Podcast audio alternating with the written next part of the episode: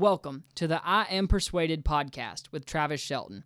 Our desire is to provide weekly encouragement and biblical truths so that you too can be persuaded that He is able. Thanks for joining us on this episode. Now, let's hear what Pastor Travis has to say. Welcome back to I Am Persuaded, and thank you so much for tuning into this episode. I truly hope this episode and the one that was before this has was and will be an encouragement to you.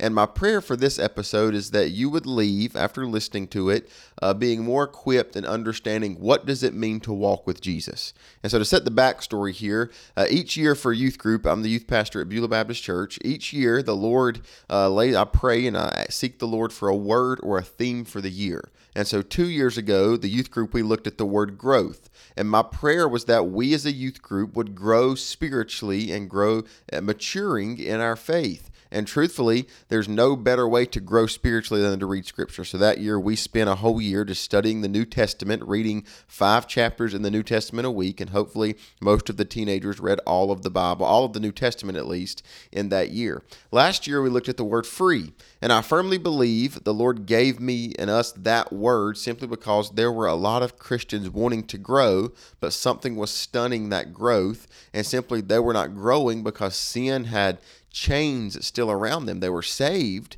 but they had not been set free because they had not come to Jesus and realized his plan for their life was to live in his freedom that he come to bring. And so we looked at last year, we looked at freedom from sin and what does it mean to live free in our relationship with Jesus. Now this year the Lord gave me a word and the word is walk. And this comes out of Colossians chapter 2 verse 6 where the Bible says as ye have therefore received Christ Jesus the Lord so walk ye in him. That last phrase it's a command that we are to walk in Jesus. So what does it mean to walk in Jesus? It's walking through the Christian life, and it's something we are all called to do. If you think back to Genesis chapter 5, the testimony and life of Enoch in Scripture says, And Enoch walked with God. You see that phrase repeated throughout scriptures uh, about the scripture who about men who were faithful to their relationship with Jesus. So here's my prayer and burden for the youth group. And why I'm sharing this is because I believe this is not just something teenagers need to get a hold of. I believe the concept of walking with Jesus is something every Christian needs to get a hold of. So no matter if you've been saved one week or you've been saved uh, 50 years, you have to understand walking with Jesus is vital to you growing in your spiritual journey. And so I believe there are a lot of people who were saved. They can take me back to a time and a place where they called on the name of Jesus and Jesus alone, but they never continued walking in Christ after that. And so I hear too many Christians say things like, I feel like a nobody, or I feel like I'm not growing, or I feel like I'm not in the right place and I can't understand uh, scriptures, or I just don't read it. And the truth of the matter is, we have a lot of born again Christians who have never learned to walk. So let us take our minds uh, back to when you were in the age range of 8 to 8, 18 months old. So you probably can't remember that, but you parents, you remember your child being around this age age range. Grandparents, you remember your your child and your grandkids being around this age range. And so if you can remember those days, it was sometime in that age range that your baby and you at that age learned to crawl. Then, as your muscles grew in strength and you received the proper nourishment, you wobbling picked yourself up and stood. And then, eventually, as a baby, between 8 and 18 months old, some younger, some later, you took your first step as a baby.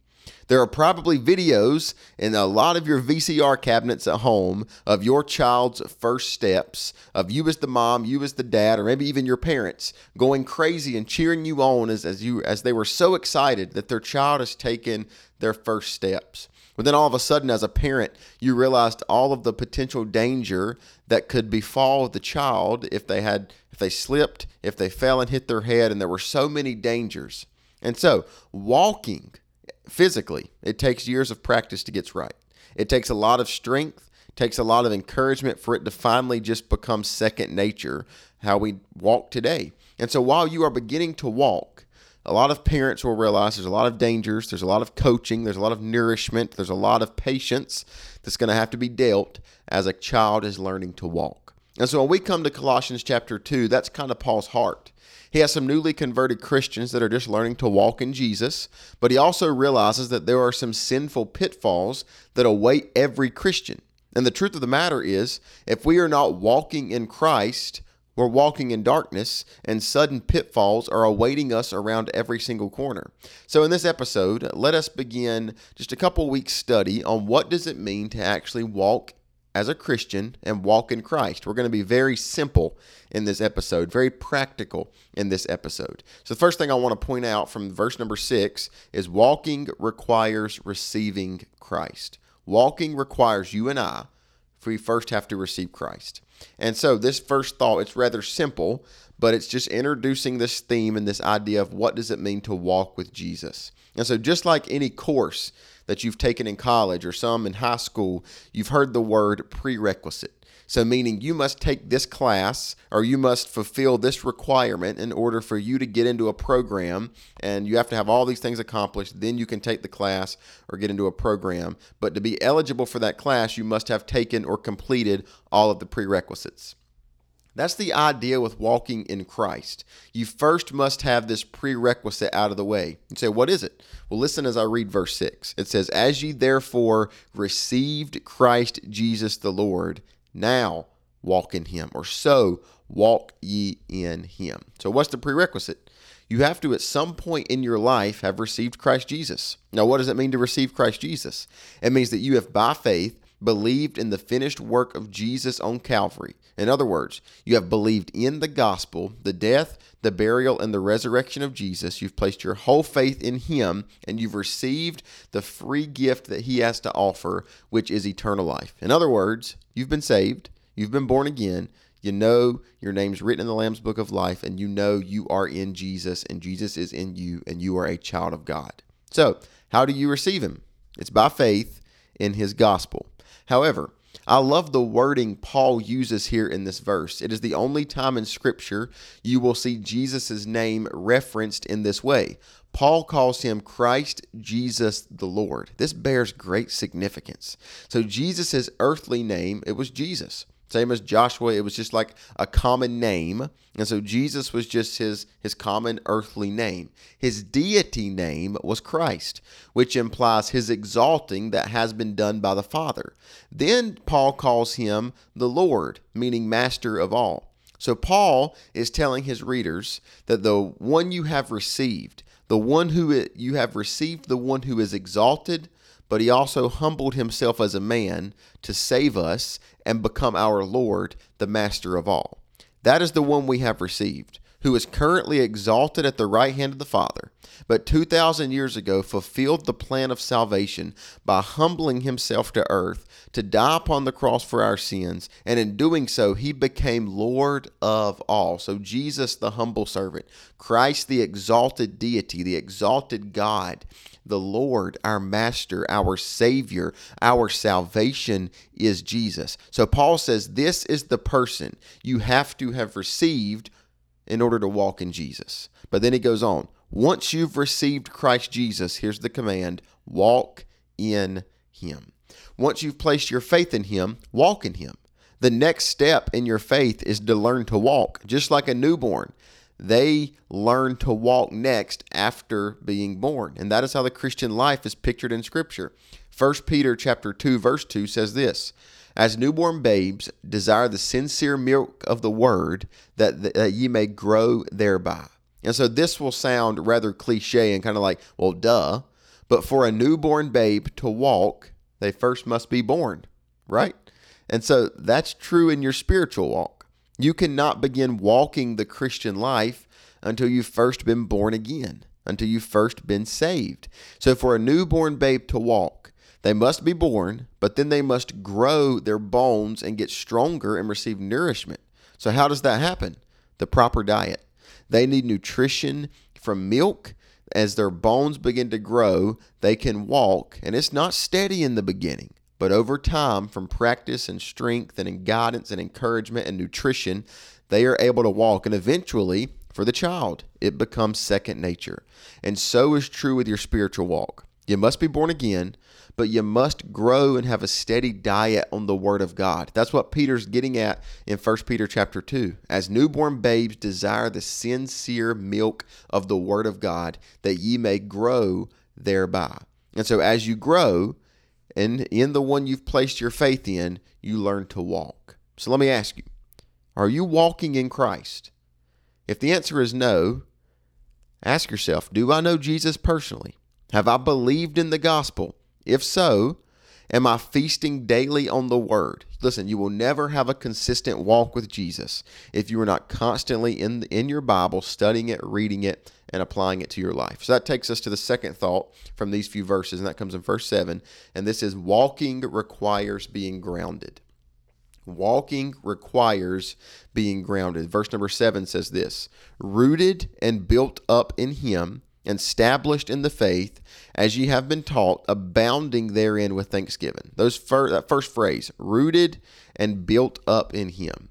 And so, verse 7 of this chapter, Paul lays out what a Christian who is walking in Christ, very practically, what he looks like. Then in verse 8, he gives us some dangers of what will happen if we fail to obey verse 7. So, verse 6, 7, and 8, they seamlessly fit together. So, Paul gives a few different metaphors here for us to clearly understand what he is saying.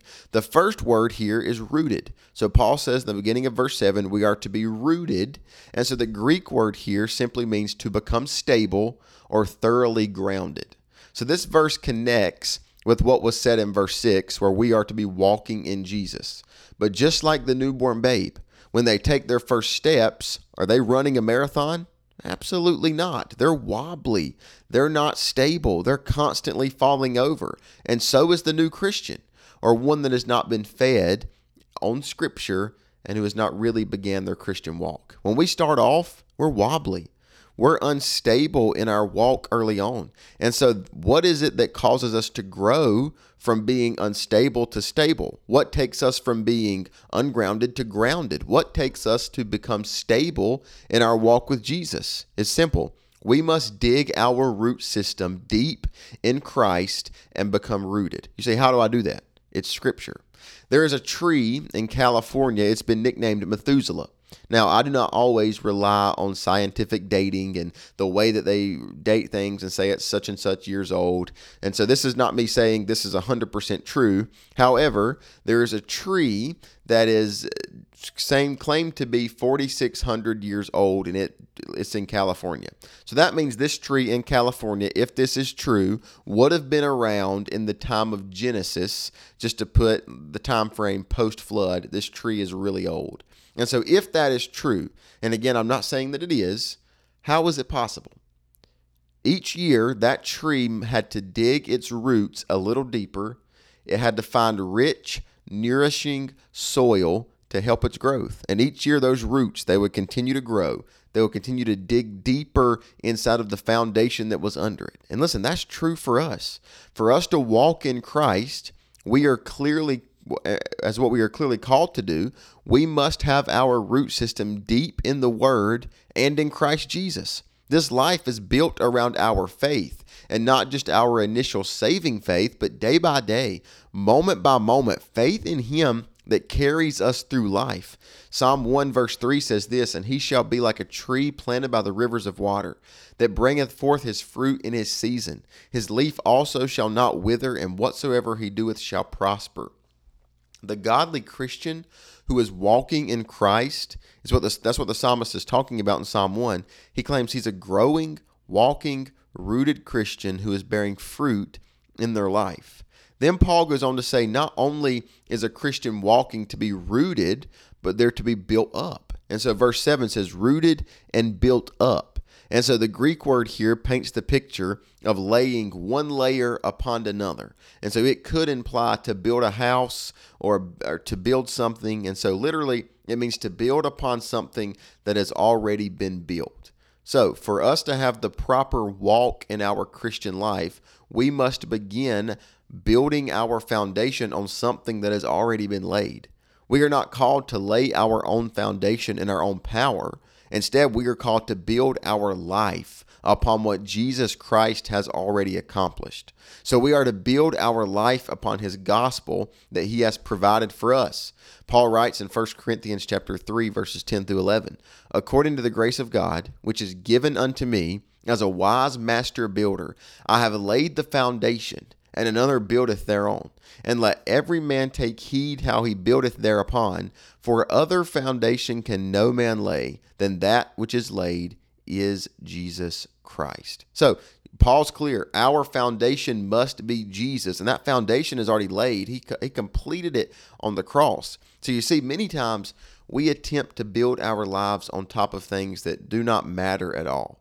We attempt to build our lives upon social media, a following, a friend group, a husband, a wife, a boyfriend, a girlfriend, a family, a nice house, a nice car, a nice job. The list could go on and on. But listen, all of those, they crumble and fall. Only a life that is built upon Jesus and His Word, that life will stand. Then Paul goes on to say, through being rooted and built up, we are established in the faith, and we are to be overflowing with thanksgiving. That's how verse 7 ends. Listen to it again. Rooted and built up in Him, and established in the faith, having been taught, abounding therein with thanksgiving. That word, that phrase, having been taught, it's vital that we're under teaching and preaching of God's word. So for us to truly learn and grow, we need to be instructed by those that have already lived the life and they can instruct us with scripture and teach us how to walk the Christian walk. Then he says, we are to be thank people of thanksgiving. The Christian who is walking in Christ, even though the storms of life finds them, the Christian knows it's easy to praise him. So even in the darkest of storm, even in the darkest of circumstance, the Christian can find it easy to praise Jesus for who he is because he has already accomplished so much for us. Our only response is to praise his name. And so I had a conversation with a man just a couple of weeks ago in my office and he's a man who loves the Lord, but he's had health issues. His family's had health issues. His he's been battling cancer. His wife's had some things going on. But he said, out of all these things that have went wrong in my life, I'm still at a place where I can say God is good. Jesus is still good. He's still merciful to me. How can he say that? He has a proper walk with Jesus. The last thing I want us to look at is this walking requires being aware. Walking requires being aware. Verse 8 says this Beware lest any man spoil you through philosophy and vain deceit, after the tradition of men, after the rudiments of the world, and not after Christ. So here's where Paul is that excited parent to see his child walk, but then he realizes there are dangers that await them. And trust me, the more rooted and built up you are, and the better witness you are, Satan's going to be more furious with you. So he will attempt to pull you down. He will attempt to knock you off track. He will attempt to make you dismantle your root system in the Word of God. And he does that through many ways. And Paul is speaking here about false teaching that is spreading quite honestly like wildfire today. And so look how verse 8 begins. It says, Beware. This word means look out, watch out, take heed, um, be on lookout, be aware of. And so Paul here is issuing a warning to his readers of things they need to look out for. He says the first thing you need to watch out for is someone spoiling you. The word for spoil here simply means to rob or to take captive. So picture, uh, we we see it on the news all the time. There's been a kidnapping or a car thief. Someone has taken a child uh, that does not belong to them. They've taken the child captive by removing him or her from their family and the parents that love them in their safe environment. The child has been removed. So is true with the car thief. They rob you of what you have and take it away from you. And that's what Paul is warning us of here in verse 8. He says there's dangers that await the young, newly walking Christian. So beware because there are people and Satan that want to rob you of what you have. What do they want to steal from you? They want you to abandon your thought process of firmly being planted in Jesus Christ. They want you to believe in a false teaching that's not found in Scripture. And so that, that is what happened to the church at Galatia. Paul writes in chapter 1 I'm amazed at how soon you were called away from the gospel to another gospel. But then he goes on to say, hey, fellas, there's not another gospel. There's only one gospel, and that's the gospel of Jesus. So often we are guilty of believing whatever we read on the internet. And I believe uh, we had a teenager in the youth group. He said it like this, and I believe it.